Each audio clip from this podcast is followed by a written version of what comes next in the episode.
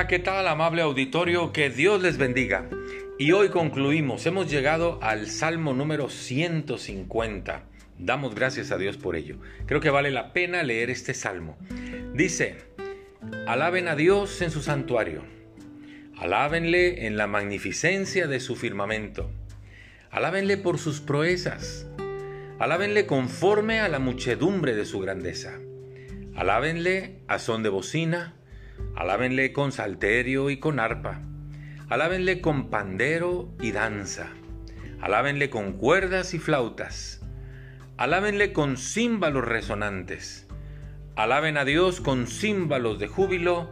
Y la invitación final dice: todo lo que respira, alabe al Señor, aleluya. Así que usted y yo estamos respirando. El Salmo nos invita, nos exhorta para alabar a Dios con todo lo que somos, con todo lo que tenemos, en el lugar en donde estemos. Pero hay quien erradamente piensa que alabar a Dios es decir: te alabo Padre, te alabo Padre, te alabo Señor, te alabo bendito Dios, te alabo y te alabo y te alabo. Creo que ahí es donde hemos errado, hemos fallado. Claramente el versículo número dos dice: alaben a Dios por sus proezas. Cuando solamente alabamos a Dios mencionando o pretendemos alabar a Dios diciendo te alabo, te alabo, te alabo, te alabo, es como si le entregáramos a Dios una preciosa caja de regalo envuelta de una forma majestuosa, con un moño y unas luces impresionantes, y cuando Dios abre esa caja, adentro está vacía, porque no hay una alabanza para Dios. Entonces dice que le alabemos por sus proezas. Usted tiene que recordar qué es lo que tiene, qué es lo que Dios ha hecho con usted, y por eso entonces alabar a Dios. Por ejemplo, podemos decir: oh Padre, yo te alabo por la familia que me has dado. Ahí está la proeza del Señor, le dio una familia. Oh Señor, te alabo porque hoy salí a trabajar y regresé y estoy con bien.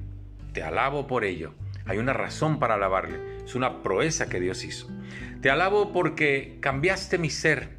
Me quitaste el alcoholismo, me sacaste de las drogas, me libraste de la infidelidad, me libraste de la perversión. Te alabo por ese cambio que tú hiciste en mi vida.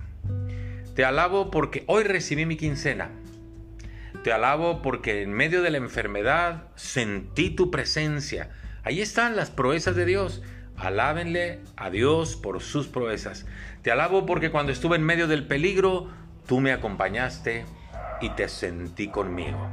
Así que no se le olvide, alabe a Dios por sus proezas, alábele conforme a la muchedumbre de su grandeza. Alabo al Señor, porque hoy concluimos el libro de los Salmos en el capítulo ciento cincuenta.